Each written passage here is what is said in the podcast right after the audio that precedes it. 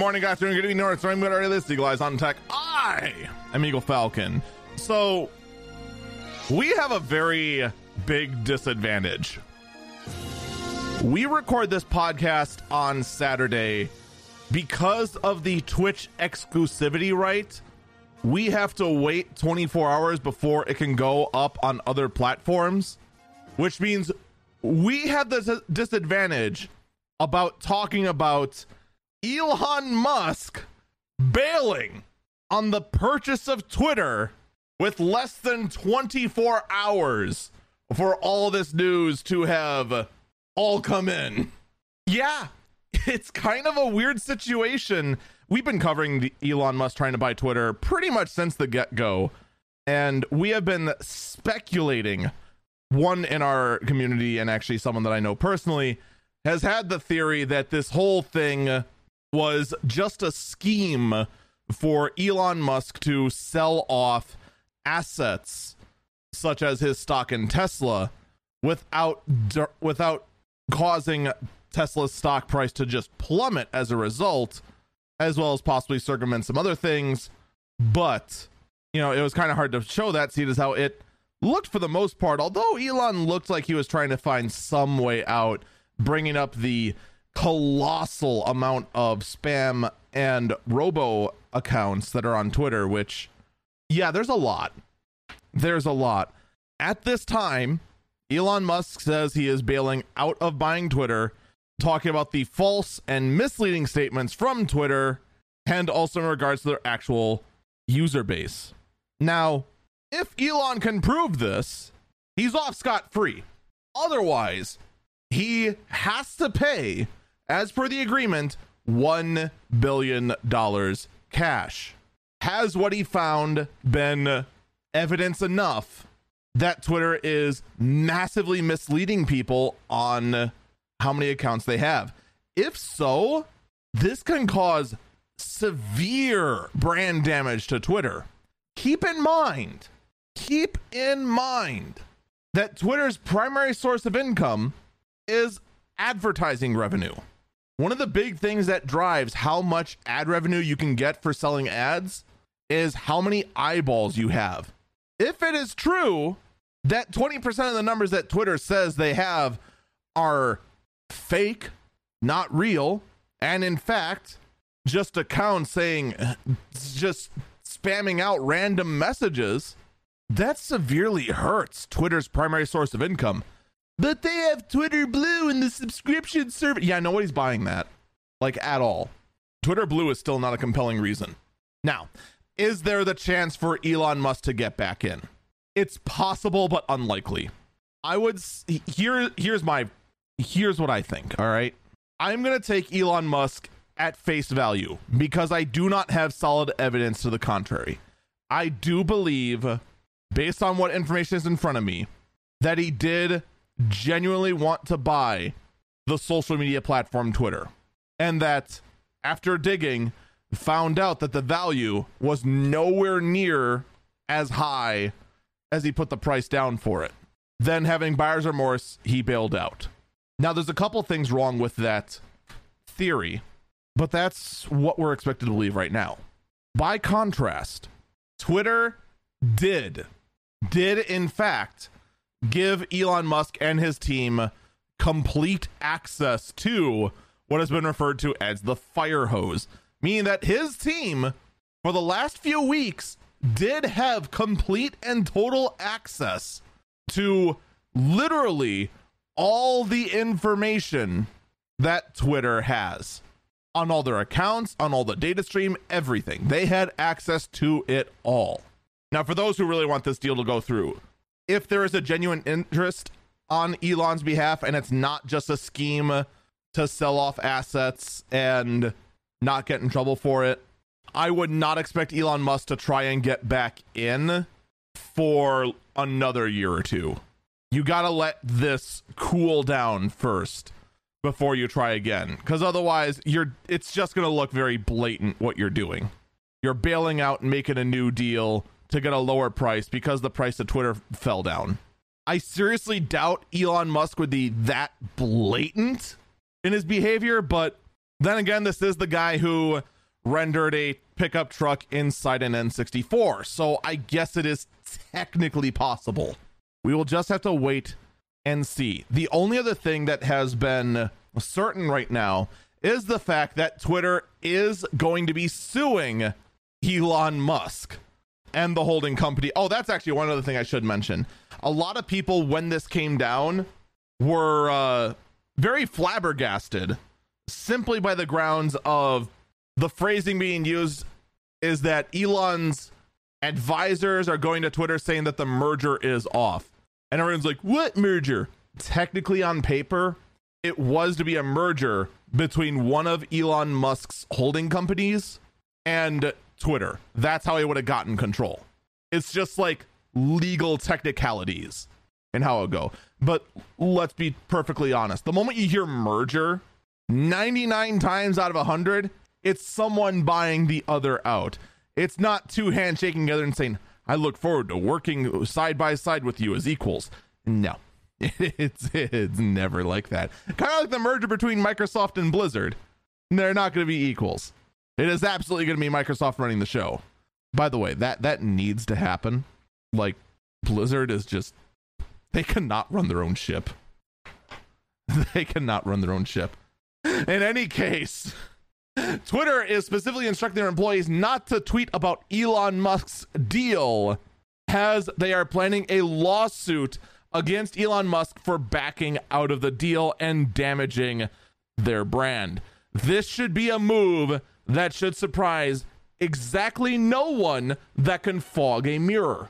I mean, is there much more to say about this? I mean, before anyone starts like, oh man, why is Twitter telling employees not to tweet about Elon Musk? Oh, they must know something. They must know something to tank the deal. No, they're just making sure no one says something stupid, real or otherwise, that could be used as fodder inside a court of law. Y- you know that whole you have the right to remain silent thing? There's a reason you want to remain silent. Because you never know what inane, stupid thing you muttered out is going to be used as fodder against you. Someone in chat says we should merge streams. No, I like running my own show. I actually do. Like even though I work full time and do this whole whole streaming and podcasting thing part time, I like being in charge of my own thing. I like being in charge and actually like having full control over my stream. I also like having full control over my library. My my whole media library, my videos and whatnot. Mostly because this can happen. Sony PlayStation is removing purchased Studio Canal content from owners' libraries, all because of a licensing agreement problem that is starting to change with German and Austrian users. Like those of us who are just like very, very adamant about uh complete control over overall our thing like everyone goes like oh why the heck would you buy movies nowadays? Why would you buy a dvd why would you buy a blu-ray? You can just stream it. It's so easy. This this is why this kind of nonsense right here. And like as much as i want to rip on sony playstation for doing this they're required to because of this exact same kind of nonsense like here, if you were to visit my apartment, you would probably laugh at me because one of the first things you'd see walking into the kitchen is a small little 12U rack server. And it's just sitting right there. It's it's humming along. Most of it's off at most times, but it's just it's about freaking seven servers in one rack. Actually, it's down to three now, but I digress. Why is it there? Because I run Plex. What is Plex? It is specifically to not deal with this. Someone in chat says right next to water and so it's far enough away that um it's in no risk. Like I say kitchen, but it's it's more in the dining room. But we don't really like use the dining room like at all. Like it's one of those that like have the kitchen, the dining room, and the living room are like all one room, but they're technically separate. Yeah, no, the servers are not in any danger from being exposed to water and smoke. They are not, trust me. I know what I'm doing, even though it may not look like it half the time. But anyway, digressing aside, stuff like the Plex Media server, where you are basically just given control, give yourself the modern comforts of having streaming media, but giving you the full control to just use what you actually own. I am glad services like that exist specifically because of licensing agreements like this. Someone else in chat says your but your servers are, are exposed to, to an annoyed roommate. Me and my roommate get along just fine, to be perfectly honest. That and uh, I have one huge benefit. I built the rack very well, as in it's locked.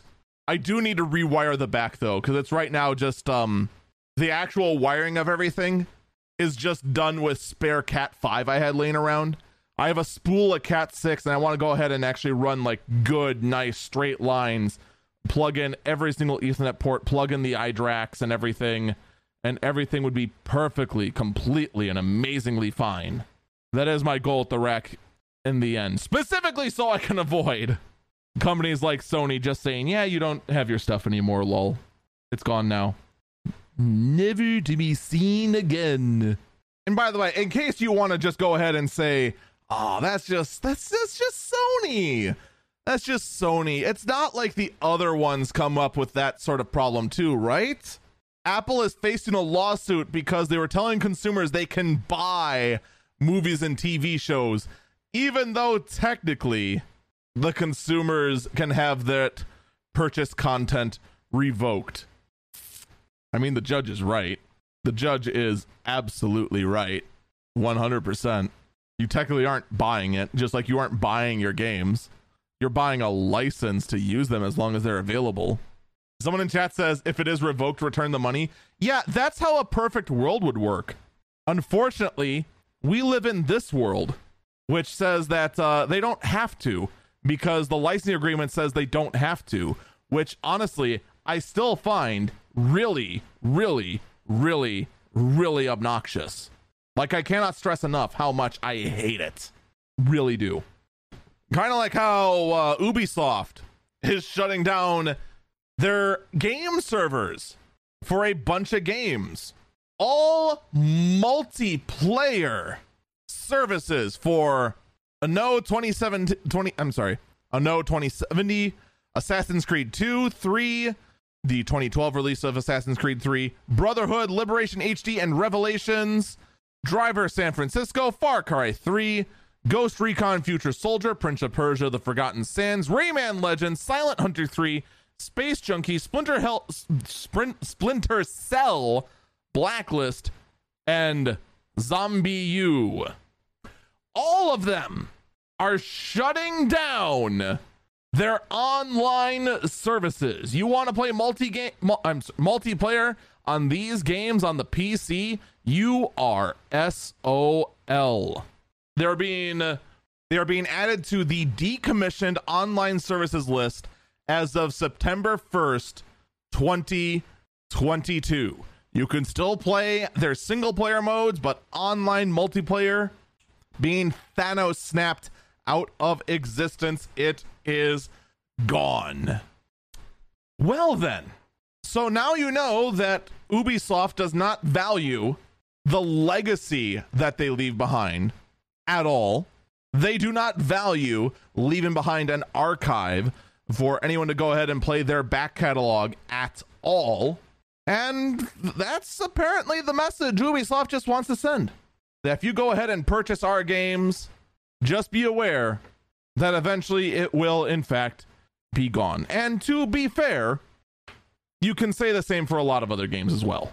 Like I'm fair I'm 99% certain if I fire up Red Alert 2, the online multiplayer modes are not going to function at all. I'm fairly certain those services are gone. I think the LAN functions should work. Oh man, that'd be cool. A LAN party of, of some old CNC games? Ooh. I'm going to write this down as plans for the living room of new apartment. Hmm. Be a LAN center. But this is the message that Ubisoft is saying. And honestly, a lot of these games going ahead and using a centralized server for their multiplayer, I have always, it's always rubbed me the wrong way. Specifically because the online services will eventually end. They can't keep the servers up indefinitely. But here's the thing a lot of these games are closing in on 10 years old. There was one of these, I can't remember which one it is right now. I think it's Anno 2070 is only three years old. No, never mind. That was 2011. I know one of these was only, was it Space Junkies that's only three years old? Yes, it's Space Junkies that's only been around since March 21st of 2019. Like that's that's a hard sell that you want us to go ahead and buy in to these sort of games and then have services cut. We're going to take our break early here when we come back. We have a lot more to discuss.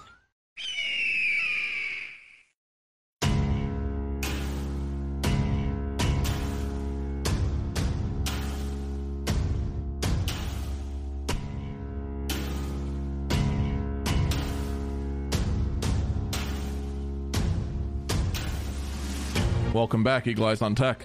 I'm Eagle Falcon. Now, while Ubisoft is trying to save costs by uh, ending online support for many of its older games, the question then becomes what is the future of gaming? Unfortunately, I don't like the answer. No one should like the answer because the unfortunate truth of the matter is that games like Diablo Immortal are quickly becoming the answer to many of these gaming companies for the future simply because although the majority look at a game like Diablo Immortal, the end game, and how it is trying to go ahead and squeeze every drop out of you like some kind of casino, but at the same time, you know, give you a 0% chance of getting anything in return.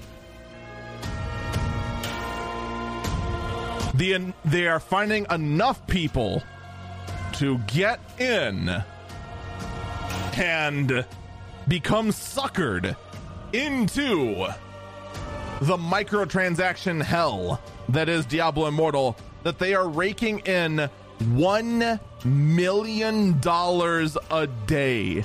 And considering that by all estimates and all calculations on how much money it would take to actually be competitive in Diablo Immortal's endgame being close to half a million dollars, it's not surprising that they're finding enough suckers to buy into this because they only the unfortunate thing is that they only need to find a handful that's the sad truth about this. But to the degree that they are monetizing, to the degree that they are squeezing money out of people and the methodology they're using to do it, it comes off as predatory. It is literally exploiting a kind of gambling addiction that is in these people. And they are doing it to the tune of $1 million a day according to Ars Technica.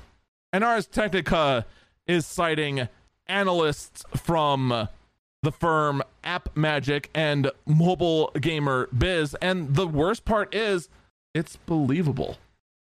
Now, fortunately for Diab for us, we are seeing tons upon tons upon tons of people fleeing Diablo Immortal. They got enough money from a lot of the bigger streamers that have a lot of disposable income to go ahead and prove a point. You, the Asmongold's, the Rich Campbells, the Josh Hayes, the whatever the heck that uh, New Zealand, what is he, Quinn? I think the guy's name is. All those people who went ahead and dumped in a whole lot. I shouldn't actually put Josh Strife in there. He bragged about the fact he spent zero dollars. But all the people who went in and spent copious amounts of money to show just how hard it was to actually be competitive and show just show that Diablo Immortal is pretty much the textbook definition of pay to win. That it's literally impossible to even be remotely competitive without paying. Does it, it it's showing? It's finally doing its work.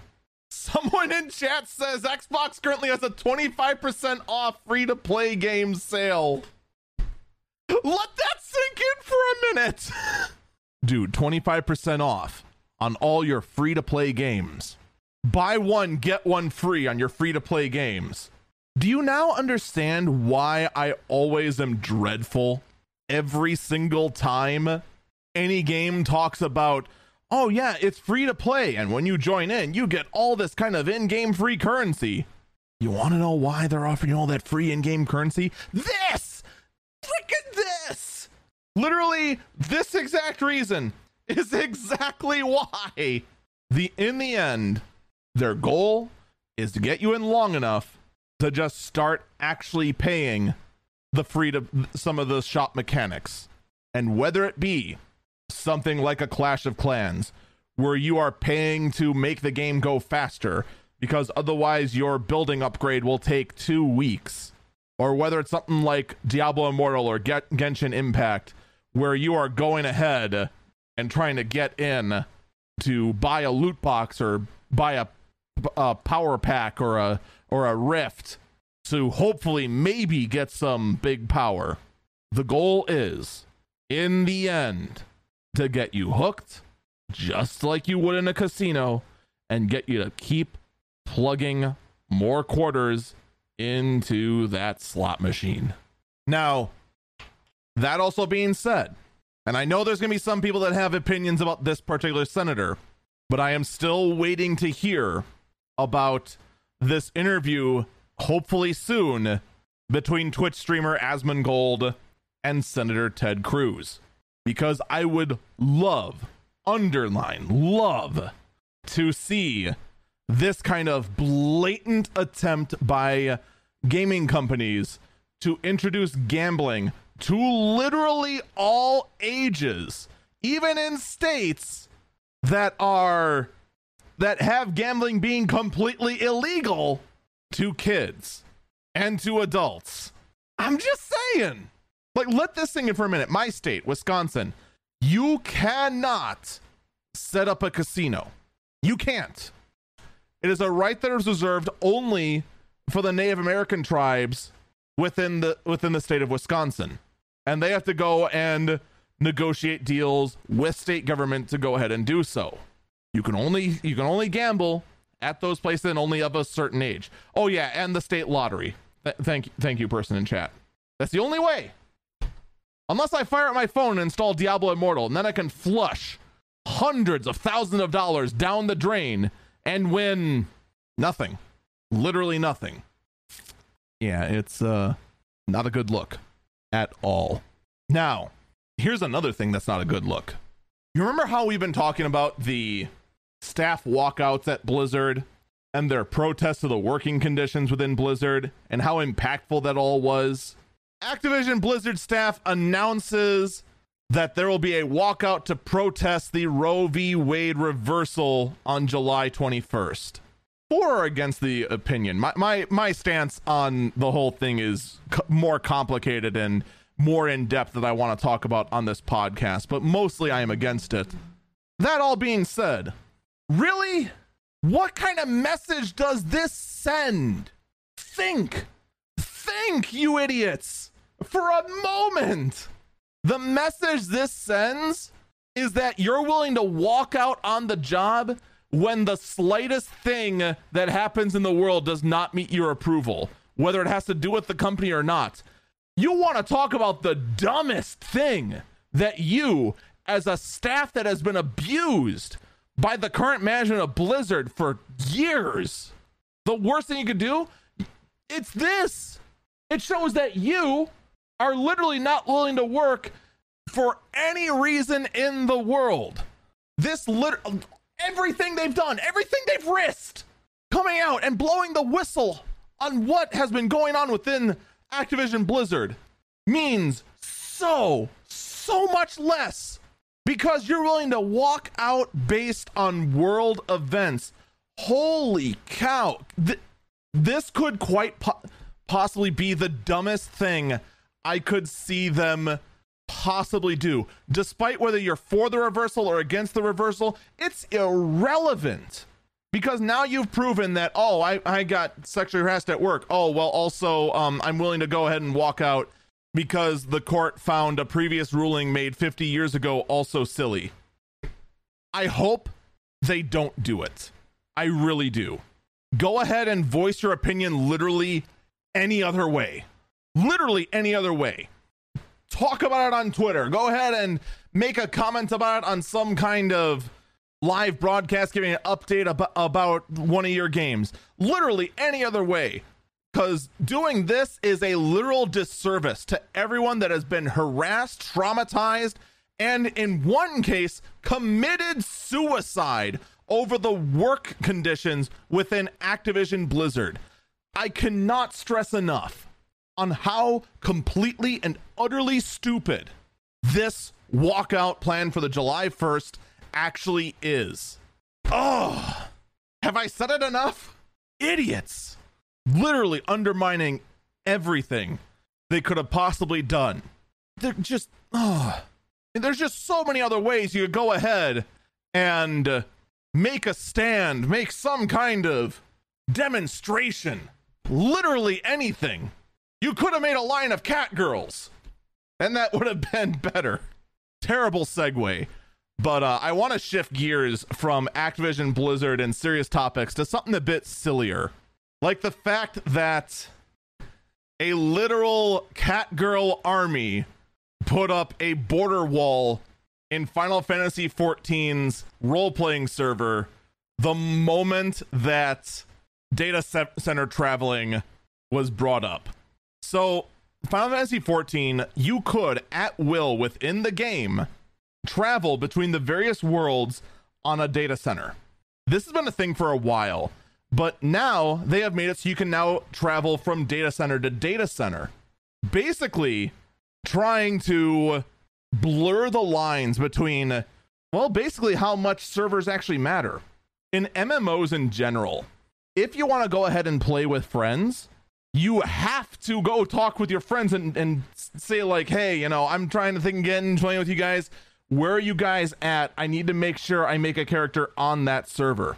This blurs the line significantly on how much that matters. Basically, now all that matters when you make a character on Final Fantasy XIV is which region. That's it. I am being very distracted right now by chat asking is it cat girls or cat women or is it cat cat birthing people?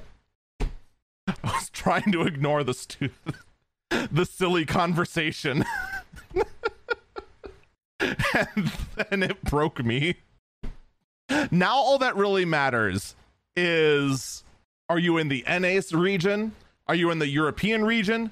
Are you in the Japanese region? Or are you on the one is it one? How many oceanic data centers are there? I actually don't remember. But there's now an oceanic region, of which I'm pretty sure like almost everyone is still gonna be like I'm pretty sure everyone in Australia still visits the NA servers. By the by, um, I actually personally did see the quote cat girl army in the um in the actual game in person. It's nowhere near as impressive as it sounds because what a what a lot of people will or what a number of people will do is that they will have a bunch of accounts and use tools to go ahead and control all of them at once and it's usually done for the purposes of holding an in-game band or an in-game concert or an in-game dance routine. That's pretty much what the Cat Girl Army was. Like I'm pretty sure it was the Songbirds. It was Songbird 1, Songbird 2, Songbird 3 or something like that. And you you could just tell just by looking at their names. They were all the sa- they were all the same person. That's how they could all coordinate the fact that they're all wearing purple Uraeus coats and uh, the the exact same spear.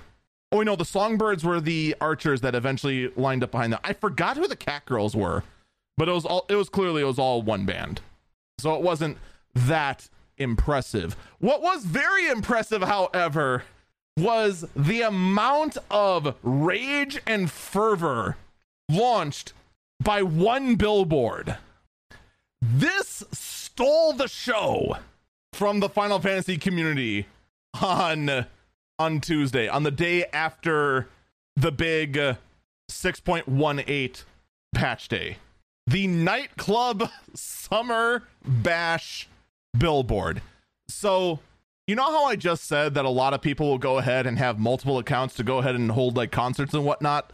Well, within the housing districts, it is not uncommon to also see concert halls and nightclubs also made. In fact, this particular FC, Rain, has one of the largest houses you can get. In fact, actually, the largest house.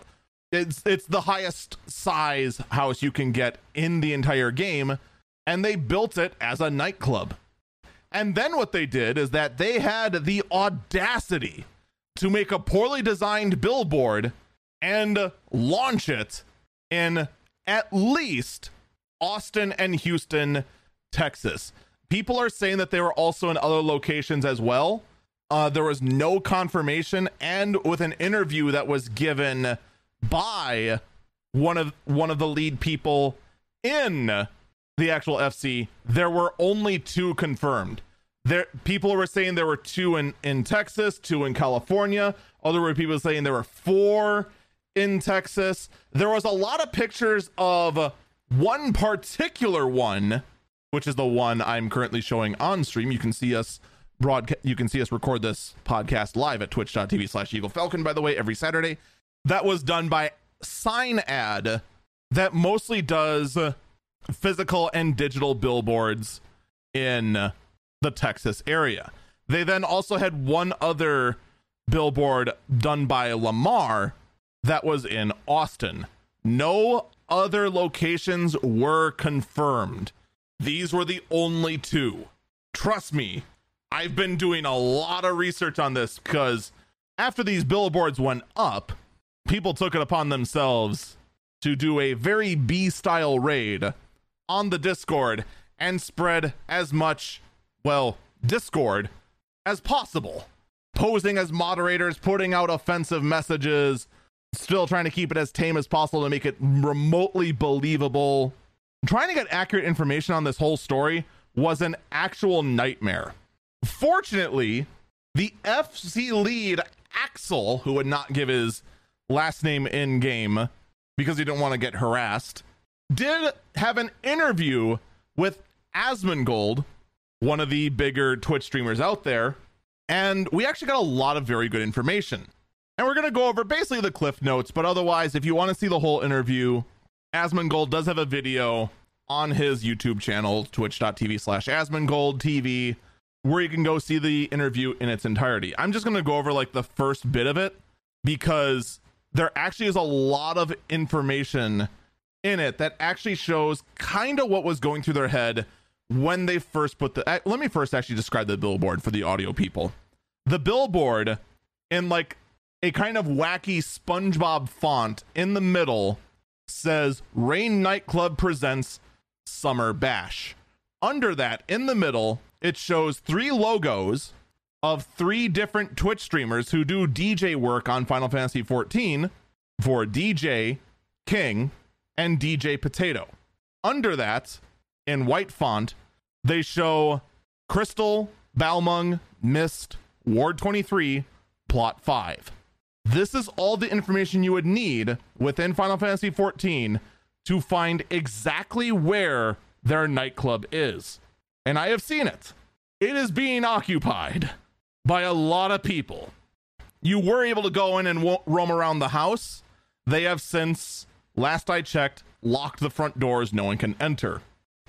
To the left of this block of text is a Viera, which is a tall bunny girl character within the game, wearing an outfit that has not been released in the game yet, but data miners have shown that this is going to be the summer outfit that is going to be introduced in the summer festival event that we should be seeing soon within the game, pointing her thumb back at the background behind her showing a beach.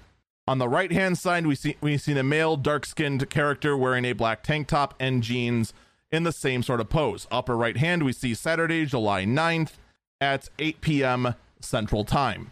They then also have text in the lower corners talking about the copyright for the Final Fantasy 14 and Square Enix, as well as the official Final Fantasy 14 logo in the lower left hand corner.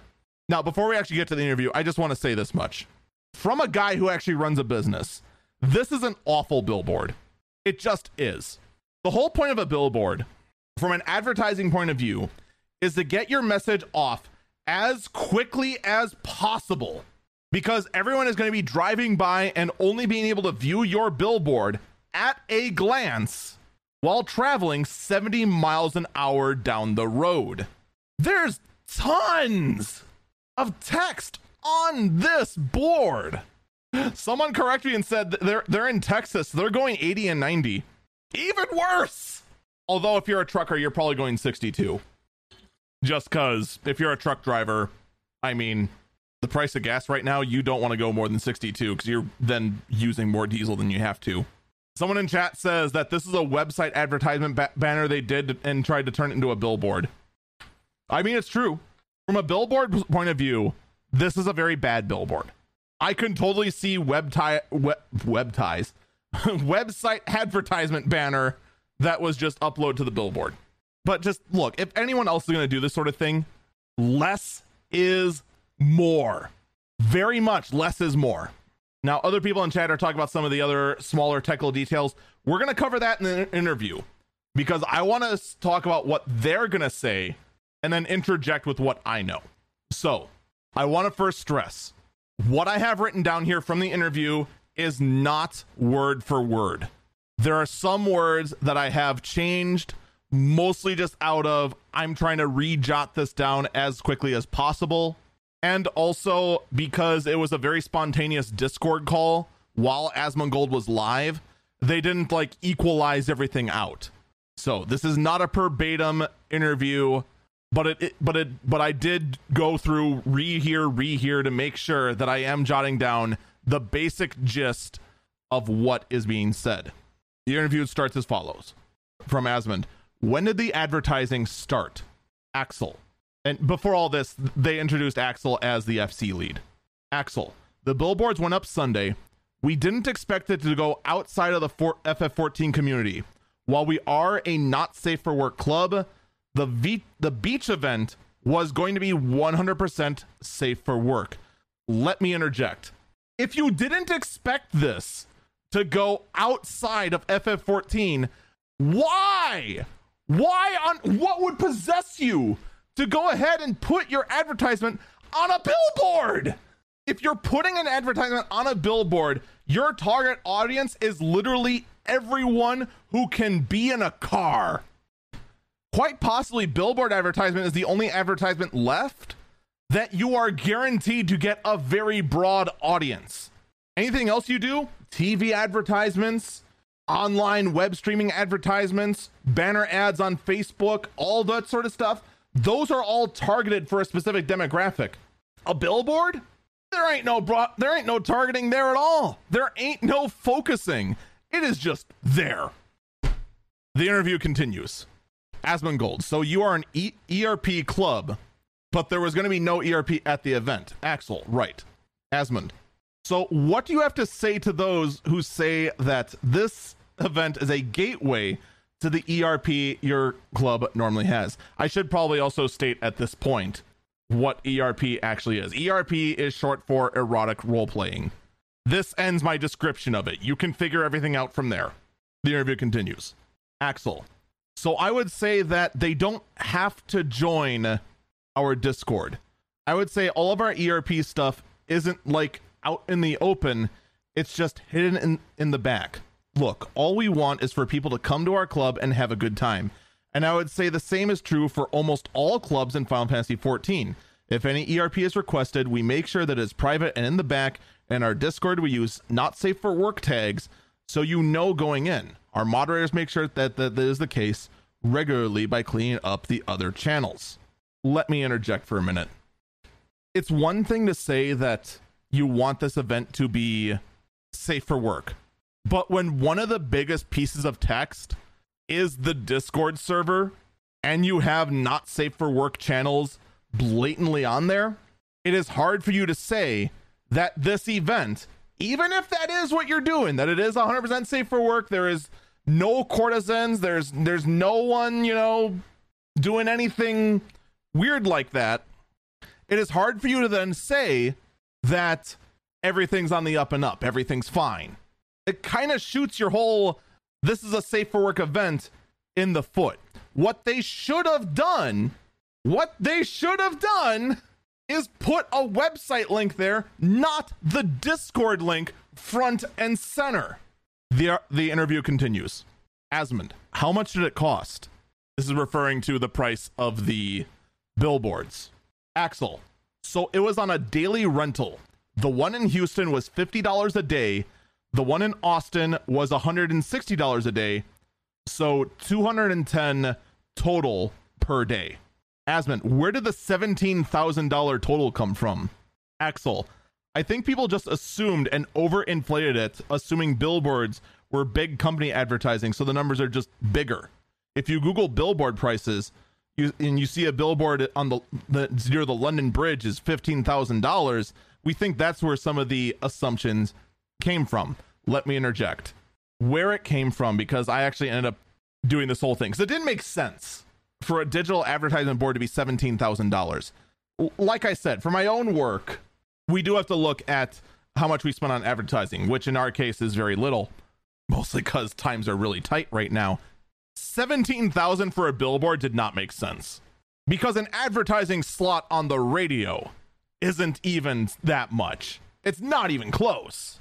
A month slot on one of the biggest radio stations in our area is $900 during prime time, three reads for the month.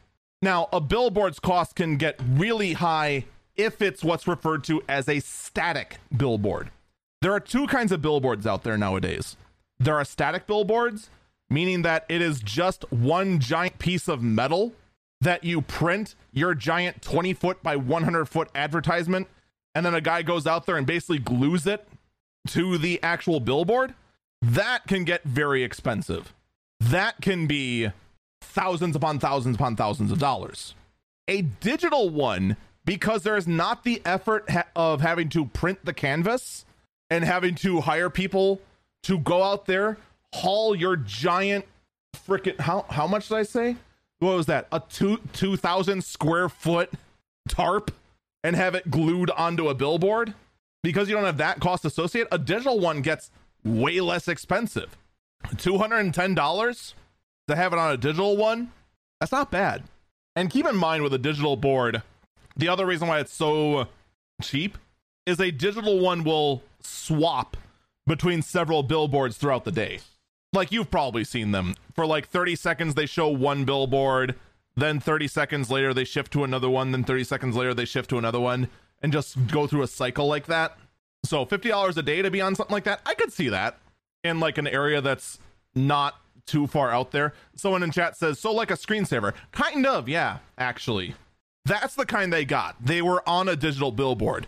And by the by, I remember they I for whatever reason I missed it when I wrote down the transcribing. They mentioned very briefly that these were the only two they had up and that they're all taken down now.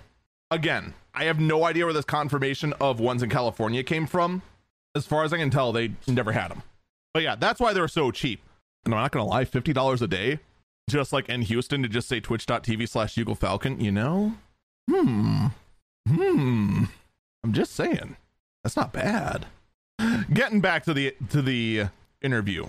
Asmongold, was the pose on the billboard made with third-party tools?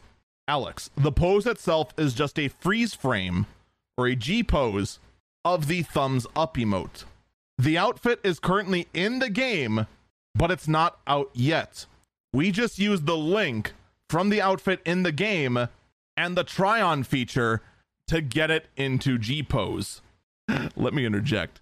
That that is some risky logic there you just used to try and justify your use to it. The other thing is that I when this first came out, I wasn't sure if they knew it was a data mined outfit.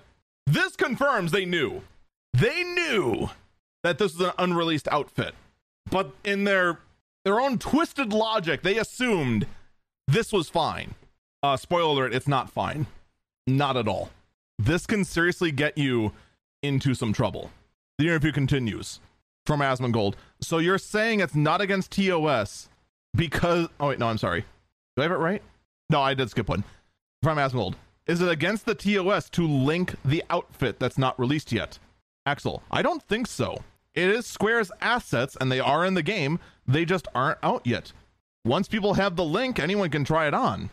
I did note in there that his tone was unsure. Then Asmongold went, but is it against TOS to link the outfit? Oh, no, I'm sorry. That's the same question. I am losing my spot here. Asmongold said, so you're saying it's not against TOS because the intent isn't traceable, meaning that, you know, are you just trying it on for the sake of trying it on, or are you actually trying to like make promotional material with it? Axel, it's kind of a gray area, and Square says on their media sites that you can use their assets. Asmon, so if someone spammed the link for the unreleased outfit in trade, what do you think Square would do? Axel, well, well, the streamer outfit that was being linked around for a month before it was released, they, we didn't see any action taken on that, so it should be okay. So let me interject. I don't know what what specifically they're talking about about the streamer outfit. I'm assuming this was before my time in FF14 that there was some kind of data mining kerfuffle with that. So, someone else might know what they're talking about. But this this kind of goes to a point I've said before that the actions you take do matter. So like for example, in the Ragnarok Online community, Gravity is only just now trying to crack down on Ragnarok Online private servers, despite the fact they have done nothing about them for over 17 years. And this is actually going to play a big role if any of the private servers that are being shut down right now actually try to fight back against Gravity. Because Gravity has not taken any action for so long, it sets a precedent. If you don't defend your copyright for this amount of time and aren't consistent with your behavior, at least here in the States, you lose the right to defend that copyright in that manner. Because now it's just inconsistent. Whoops. Back to the interview. Asmongold. So back to third party tools. Were any used to make this picture? Now, this was actually a big issue when this billboard first came out. The fact that the G posing community and the role playing community, it's kind of been an unspoken rule not to talk about a lot of the tools that's used for the G posing community. You don't really talk about G Shade all that much. You don't talk about like Animanthus and some of the other tools that are used to like try on different outfits that you normally don't have access to to reposition various limbs and joints within the character to go ahead and make new poses that normally don't exist within the game. You don't really talk about that sort of stuff, specifically because they are third party tools. And in Square Enix's EULA, they have said third party tools are not allowed, period. And in the past, Yoshi P, the primary director of the game, in fact, I shouldn't say primary director, the director of the game, has said third party tools are not allowed. But we do not have the ability to scan your computer for said tools, nor do we have any intention on, ch- on changing that. But if we catch you using third party tools to cheat for whatever reason, action will be taken.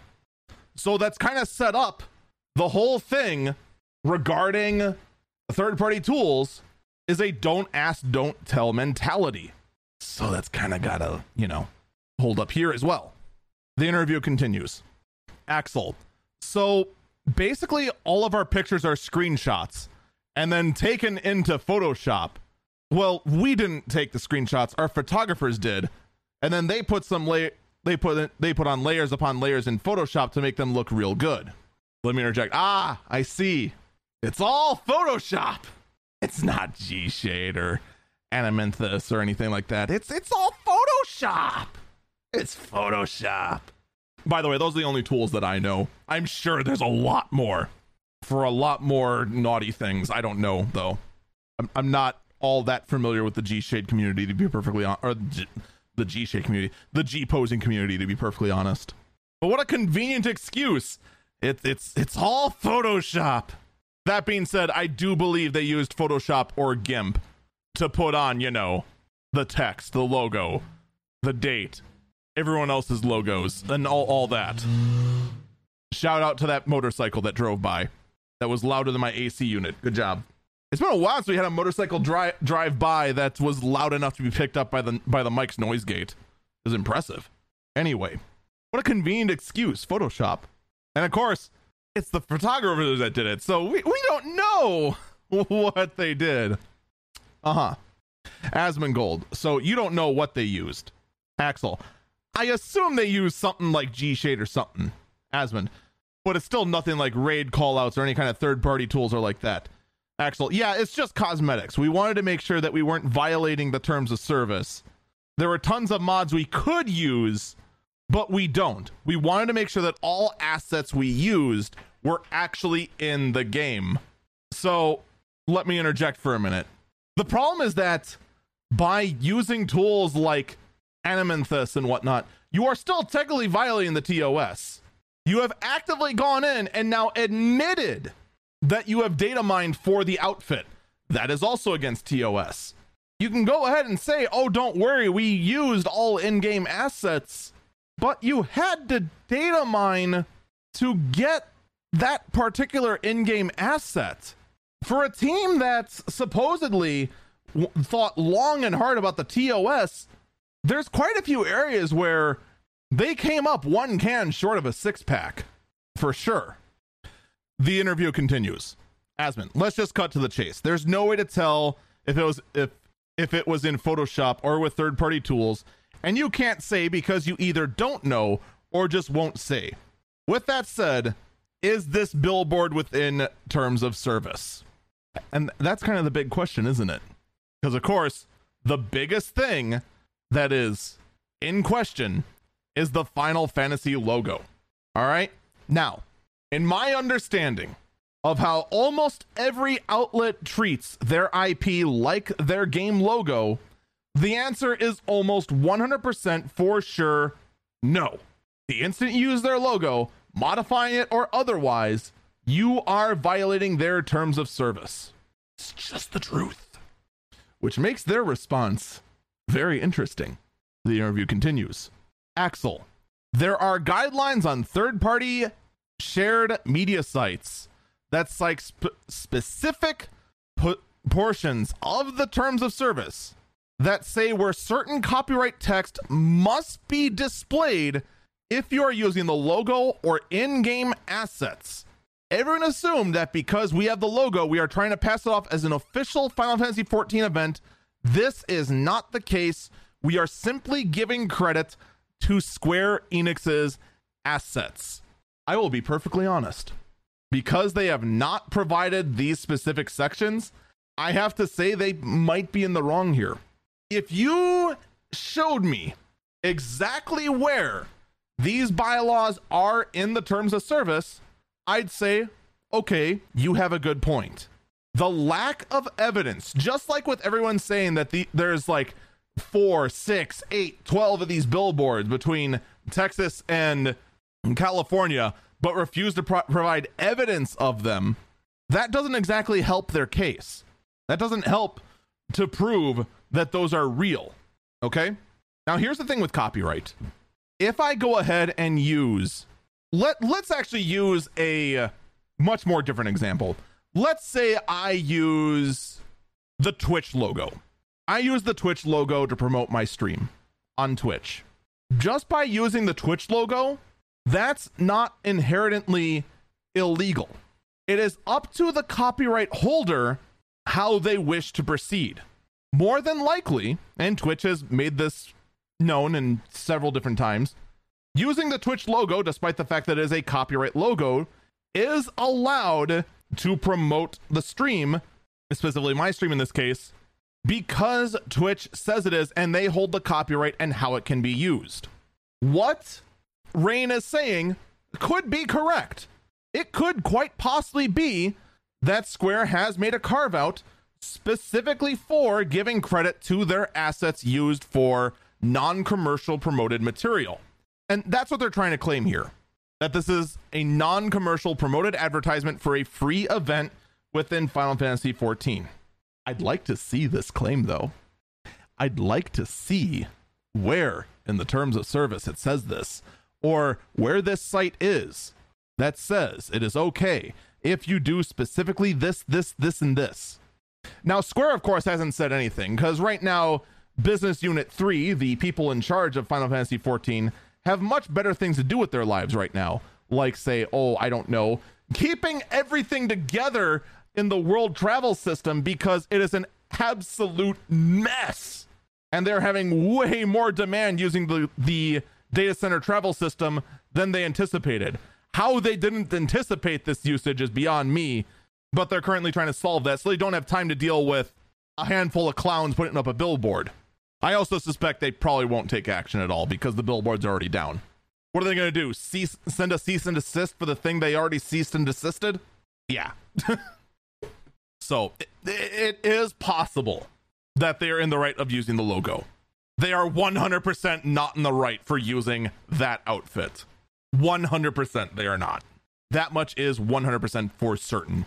Now that it is confirmed that they did know exactly what they were doing. But I still want to see the actual part of Square Enix's language that says that it is okay to use their logo if it's in this position and includes this text. Anyway, the interview is not over yet, by the way. There's still more, at least of what I've taken, because there's one big, big question that is then brought up. Asmongold. So, what about the pornography? Axel, what? Asmongold. That, that you can't show pornography. Axel, we didn't. Asmund, but you have a Discord link. Axel, yeah. Asmund, and it leads to not safe for work channels where pornography is posted. Axel, okay, yeah, but if you put your Twitter link on your advertisement and there's porn on Twitter, are you responsible for the porn on Twitter? Let me interject because they dropped the subject. I won't. Well, actually, they didn't drop this. They just changed directions. There's a huge difference between uh, Twitter and Discord. On Twitter, you have no control over it. You have no control in Twitter what other people see. You only have control on Twitter with what you see. If you're seeing a whole bunch of smut in your Twitter timeline, it is because you haven't gone through and right clicked the thing and said, I don't want to see this again. You can use this tool to moderate your own Twitter feed. You are correct. I cannot control what other people see if you were to say go to twitter.com slash eagle double underscore falcon. All, all you'd see though is my posts, which is either A, notification saying I'm going live, B, updates about the stream, or C, my dumb ramblings or clips. I can control that. But if you see like, oh, recommended for you and it shows, you know, straight up smut and nudity or whatever, I have no control over that. None. Zip zero nada. Unless I like or retweet something. But I'm not gonna like or retweet nudity. Because my channel because my Twitter feed's a gaming channel. So it'd be counterproductive for me to go off topic.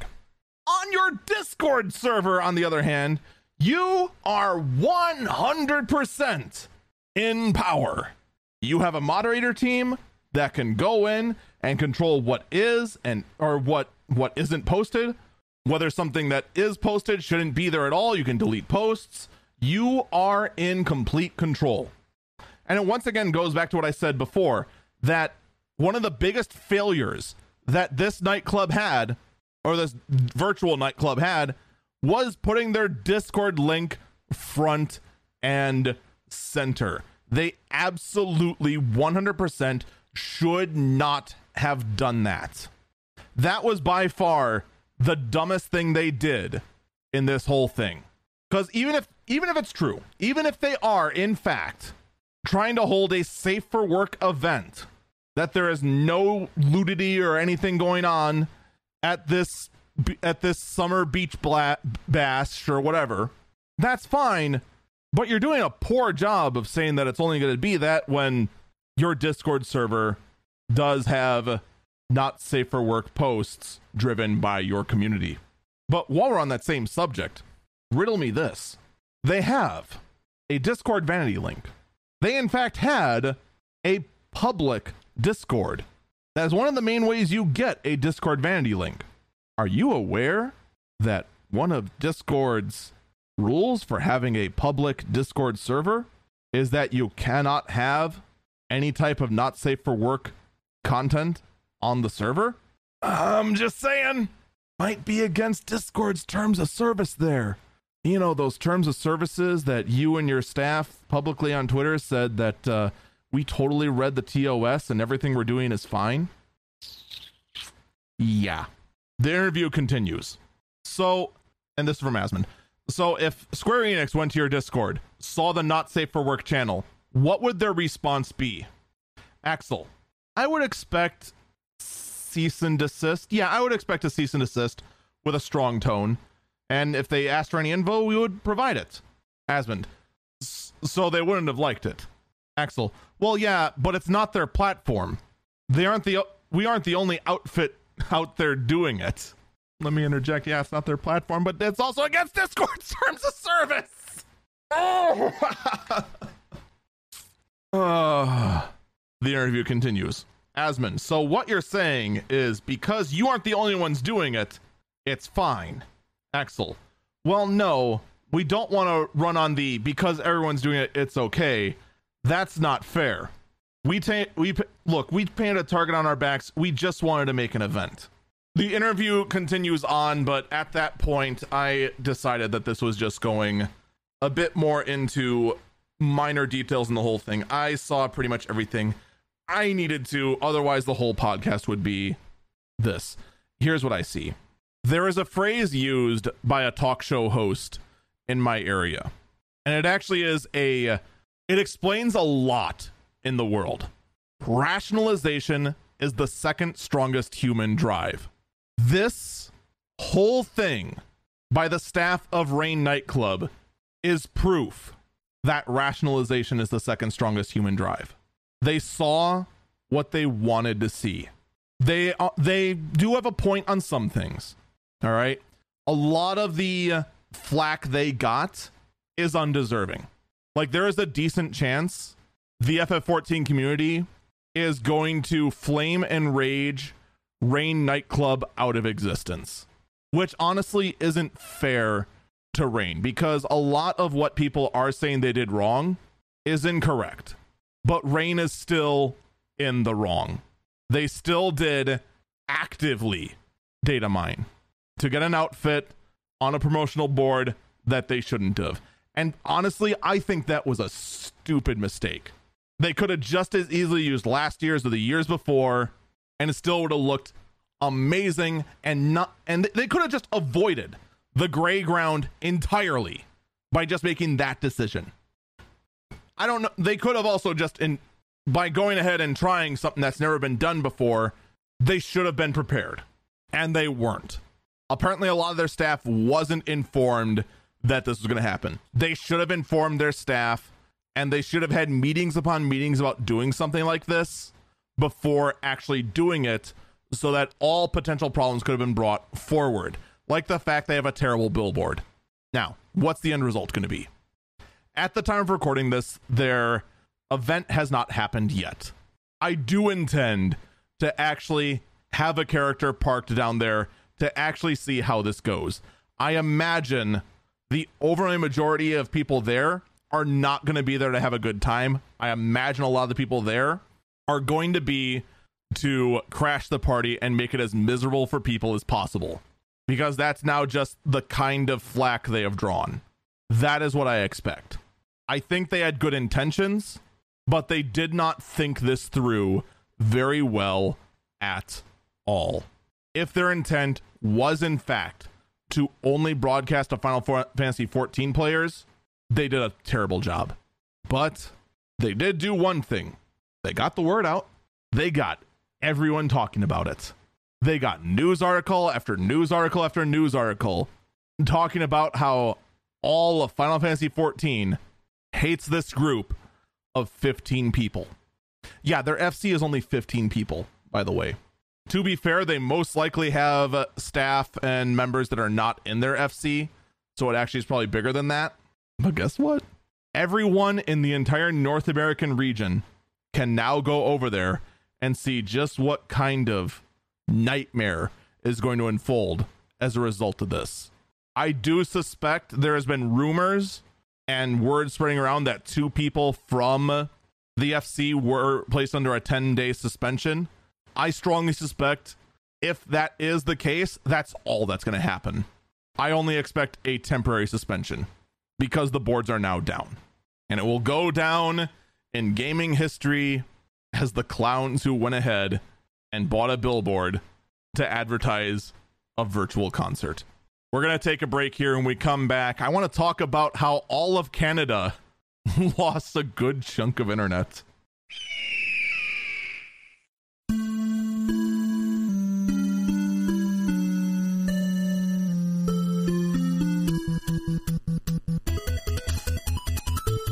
Welcome back, Eagle Eyes on Tech. I'm Eagle Falcon. All right, so all of Canada had uh, quite the problem that came up, all thanks to the Rogers ISP. So in Canada, there are four major ISPs, Rogers being one of the bigger ones. I am not going to pretend that I know the other three, nor am I going to pretend that I know how big Rogers is. Mostly because my state is the shape of a glove and we only like remotely close to Canada. And apparently and apparently Tim Hortons is better than Dunkin Donuts, except not really because Tim Hortons is a shell of what it used to be. And also that it's a crime that I haven't tried poutine. This ends the things I know about Canada. Oh yeah, and Linus is there. But apparently Rogers, the ISP, is had such a had a day long outage that pretty much affected millions or rather actually affected the entire blasted nation because almost every credit card processor in Canada uses Rogers as the backbone of their infrastructure. So, almost every single store out there that uses I'm sorry, not credit card processes, debit processes. One of one of our Canadian uh, uh, viewers that's in our chat right now is correcting me, which is fair because it wasn't directly affected. I'm only hearing it third hand. Coast to coast, no debit transactions could occur. Some reports are even saying that certain infrastructures, such as border crossings, customs, and whatnot, couldn't communicate to each other because of the outage as well. And it was just one giant nightmare for the nation. I mean, how else would they get, get on to Final Fantasy 14 and be able to check out the Rain nightclub? It's still incredible that not only did this outage happen, but that a lot of these systems really didn't have a backup. You know that whole the cloud is too big to fail? Google it, just trust in Google, the Google cloud can never fail. This is a reminder that, hey, by the way, yes, it can. Nothing in the internet is foolproof. Nothing is too big to fail. And no matter how many fail safes you got, your fail safe of a fail safe of a fail safe can, in fact, fail. People in chat are wondering how the heck could infrastructure this vital not have not have had multiple ISPs as a backup. Yeah, that's kind of what I was wondering. Even my stream has a backup. If my internet goes out, which it did once, just a couple days ago, I do have the backup of just being able to hook up my phone and still continue streaming. Unfortunately, I found out that in my apartment, uh, my cell signal is exactly hot garbage, so uh, that's not a great plan anymore. Might need to rethink that. So, this was kind of an eye opening moment for much of Canada. All right. I was actually starting to get worried as I rambled on for way too long that we weren't going to get to this one. The EU has uh, approved some major legislation that is going to uh, really tick off our lizard overlords over at Meta and our I wouldn't call them lizard overlord. What would you say the people of Apple more are? Annoyed? Karens? Just obnoxious? I don't know. Like we like we can all agree that the that the people who work at Facebook and Meta are in fact actual lizard people, right? I'm fairly certain that. Anyway, stupid comments aside, the European Union has in fact passed the DMA, the Digital Markets Act, and the Digital Services Act, or the DSA which basically, and I'm just reading MacRumors article pretty much verbatim on these points because they did a far better job of uh, getting these bullet, bullet points than I could. It goes as follows Under the DMA, gatekeepers, being people who actually run major platforms, must do the following allow users to install apps from third party app stores or sideload directly from the internet. Allow developers to offer third pay, third party payment systems in apps and promote offers outside the gatekeeper platforms. Allow developers to integrate their apps and digital services directly with those belonging to a gatekeeper. This includes making messaging, voice calling, and voice calling services inoperable. I'm sorry, interoperable. I think I made the same speech problem when I talked about the on the early bird briefing as well. Interoperable meaning that it works with with third-party services upon request. Give developers access to any hardware features such as near field communication. I'm sorry, near, yeah, near field communication technology, ensure elements and processors authentication mechanisms, and the software used to control those technologies. Ensure that all apps are uninstallable and give users the ability to unsubscribe from core platform services under similar circumstances and I'm sorry, under similar conditions and subscriptions.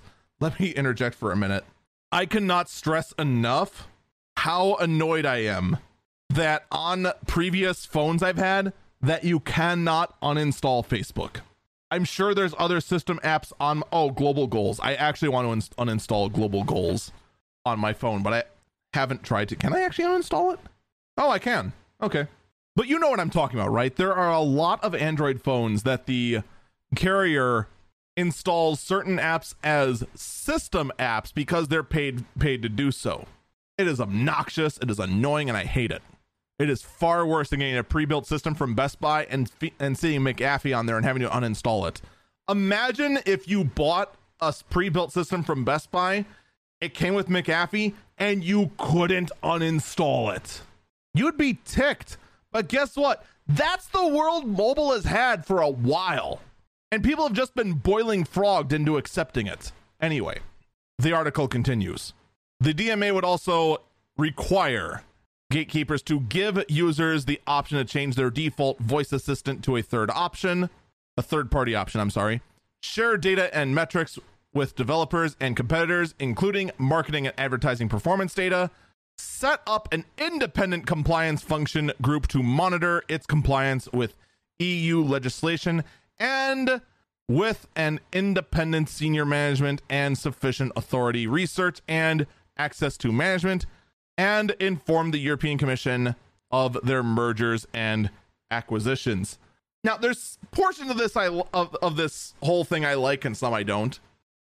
I do think keeping the European Com- Commission informed of all mergers and acquisitions is a step too far.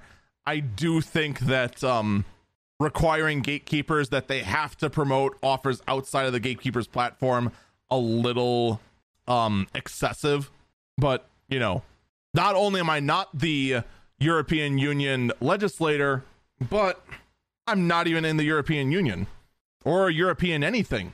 So my opinion literally affects almost nothing in this regard. But that's just one. That's just the DMA. Oh no, I'm sorry. There's even more to the DMA because the next section also says that the DMA also seeks to ensure that gatekeepers can no longer pre-install certain software applications that require the user to that requires users to use any important default software services such as web browsers require app developers to use a cert use certain services or frameworks including browser engines payment systems identity identity providers to be listed in app stores give their own products, apps, or services preferential treatment or rank them higher than others, reuse private data collected during a service for the purposes of another service, establish unfair conditions for business users. Yeah, this is all kind of, this is not going to make Apple and Google happy, to say the least. Now, the DSA is going to be more for policing internet for illegal content, which has also been approved by that. But I don't have those here. The DMA is the one that's going to be the much bigger deal when push comes to shove. I guarantee you that uh, you're not going to see the effects of this yet. I guarantee you that Apple and Google are both going to be suing the European Union. 100%. I don't know if we're going to see the effects of this over here across the pond, but for now, all we can do is wait and see how this all goes down. Now, of course, you might be wondering, well, isn't this all a bit too excessive? I mean, it's not like these companies do anything really shady, right? I mean, there's this, there's this whole thing, there's that whole thing. I mean, Facebook is run by a little literal lizard person called Mark Zuckerberg, who honestly we might fear if it weren't for the fact that he really looks like a really bad lizard person. But I mean, like these companies wouldn't do anything too sketchy, right? Right? Yeah, Google is going to be shuffling its ad businesses from Google to Alphabet. So now, instead of referring, now instead of Google AdSense re- reporting directly to Google CEO, now they report to Alphabet CEO, who then reports to Google CEO for that kind of communication, adding that additional barrier of communication. And thus, everything is okay. The fact that the Alphabet CEO and the Google CEO are the same person is beyond the point. So everything's fine. Just gonna let that sink in for a minute there. Isn't it great? Isn't it just great? Are you kidding me? Wow. I just wow. You can't make this up. Yeah, that's that's if this actually avoids the the the Department of Justice's lawsuit, then holy cow, we need a new Depart- Department of Justice. I mean, I'm not too fond of like most of the federal administration right now because they are uh they are special right now. That being said, holy cow. Holy cow. You can't make it up. Someone in chat asks why is Alphabet and Google divided? So Google got big enough and they wanted to like restructure themselves. So basically what they did, Google did a ton of uh, stuff before. So what they did is that Google then formed the company Alphabet and then made it so that Google was a sub company of Alphabet. And then all these other ones, Waze, um, Nest, and YouTube, and all of these are companies owned by Alphabet instead of being divisions of Google.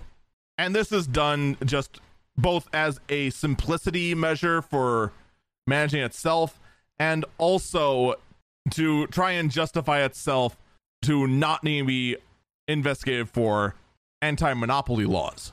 But their problem here is the fact that the Google CEO is the exact same person as the Alphabet CEO.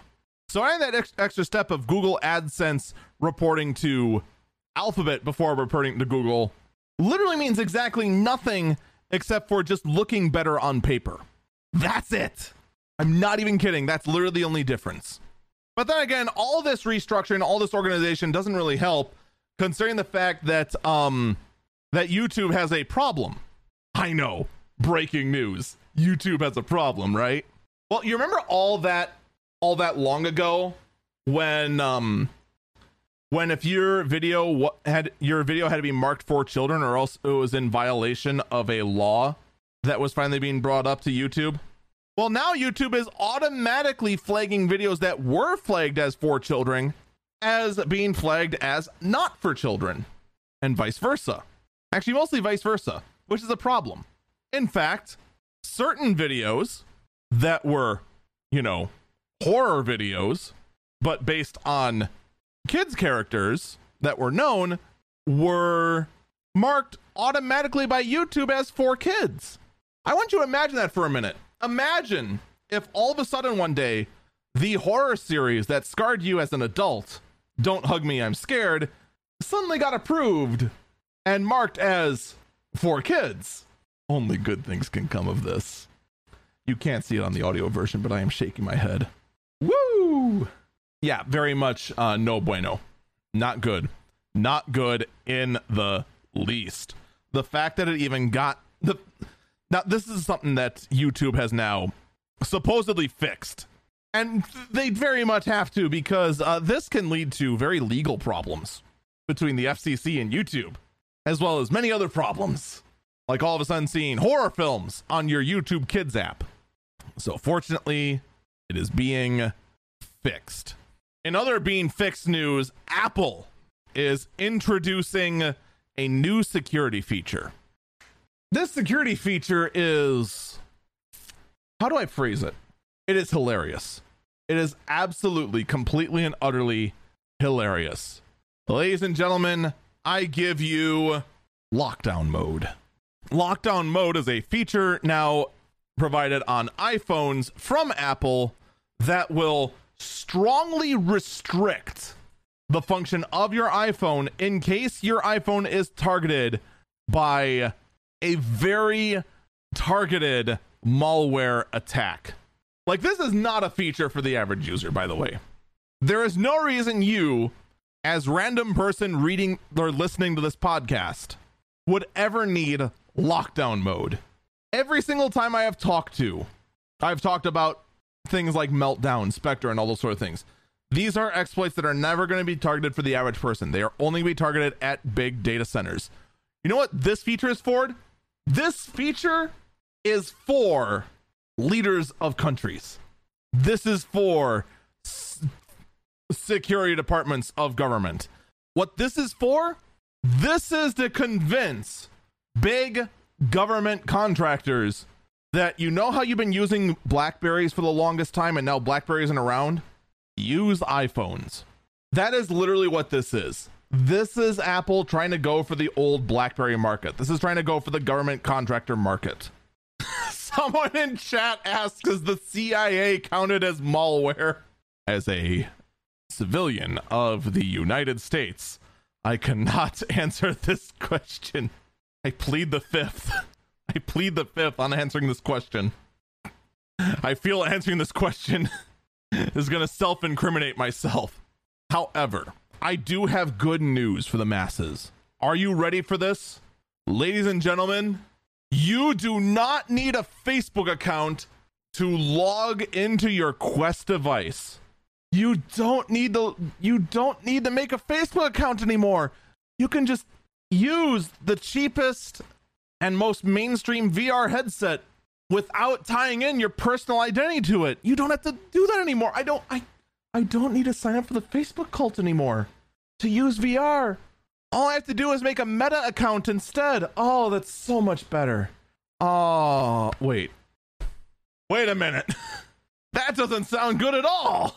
So, yeah, now instead of just using a Facebook account, you just need to make a different account run by the same sketchy company, run by an actual lizard person to still use it. Nothing's changed.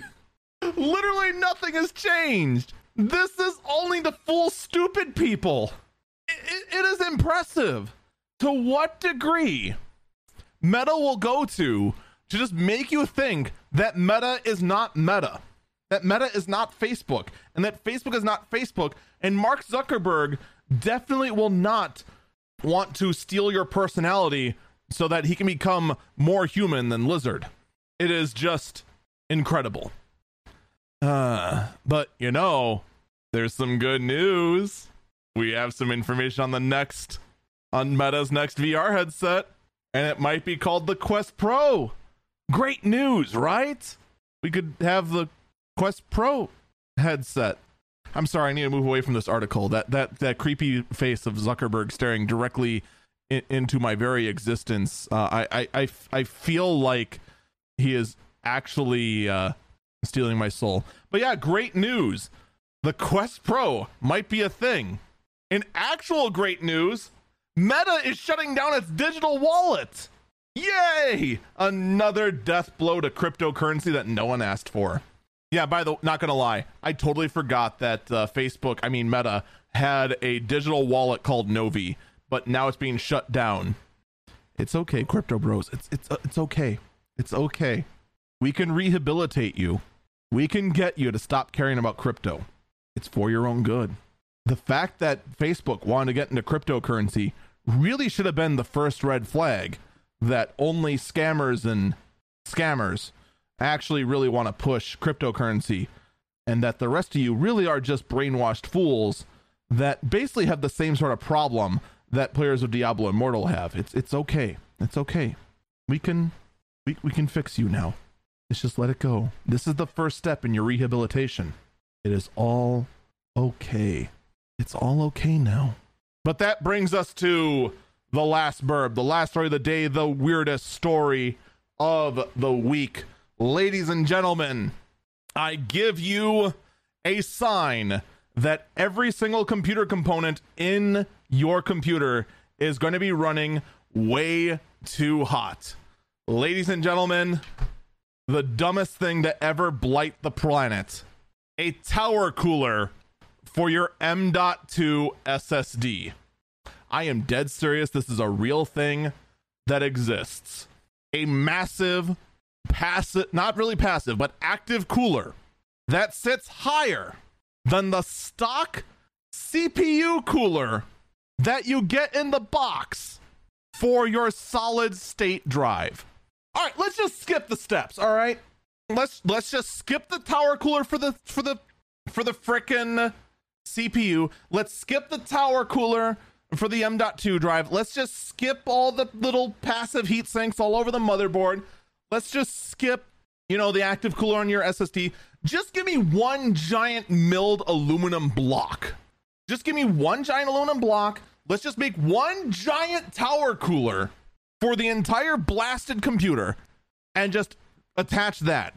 Because at the rate we're going, we're going to have a literal freaking cityscape of tower coolers inside the computer chassis for things like these crazy high end SSDs, the, the your freaking 600 watt GPUs, your freaking your freaking RAM that now has the power delivery directly on it, your CPU that can draw upwards of 300 watts depending if you get it. I mean, look, if we're just gonna go ahead and make the inside of our case look like look like the Chicago skyline, let's just make one giant tower cooler for it all. Folks, that is going to do it for this episode of Eagle Eyes on Tech. Thank you so much for listening.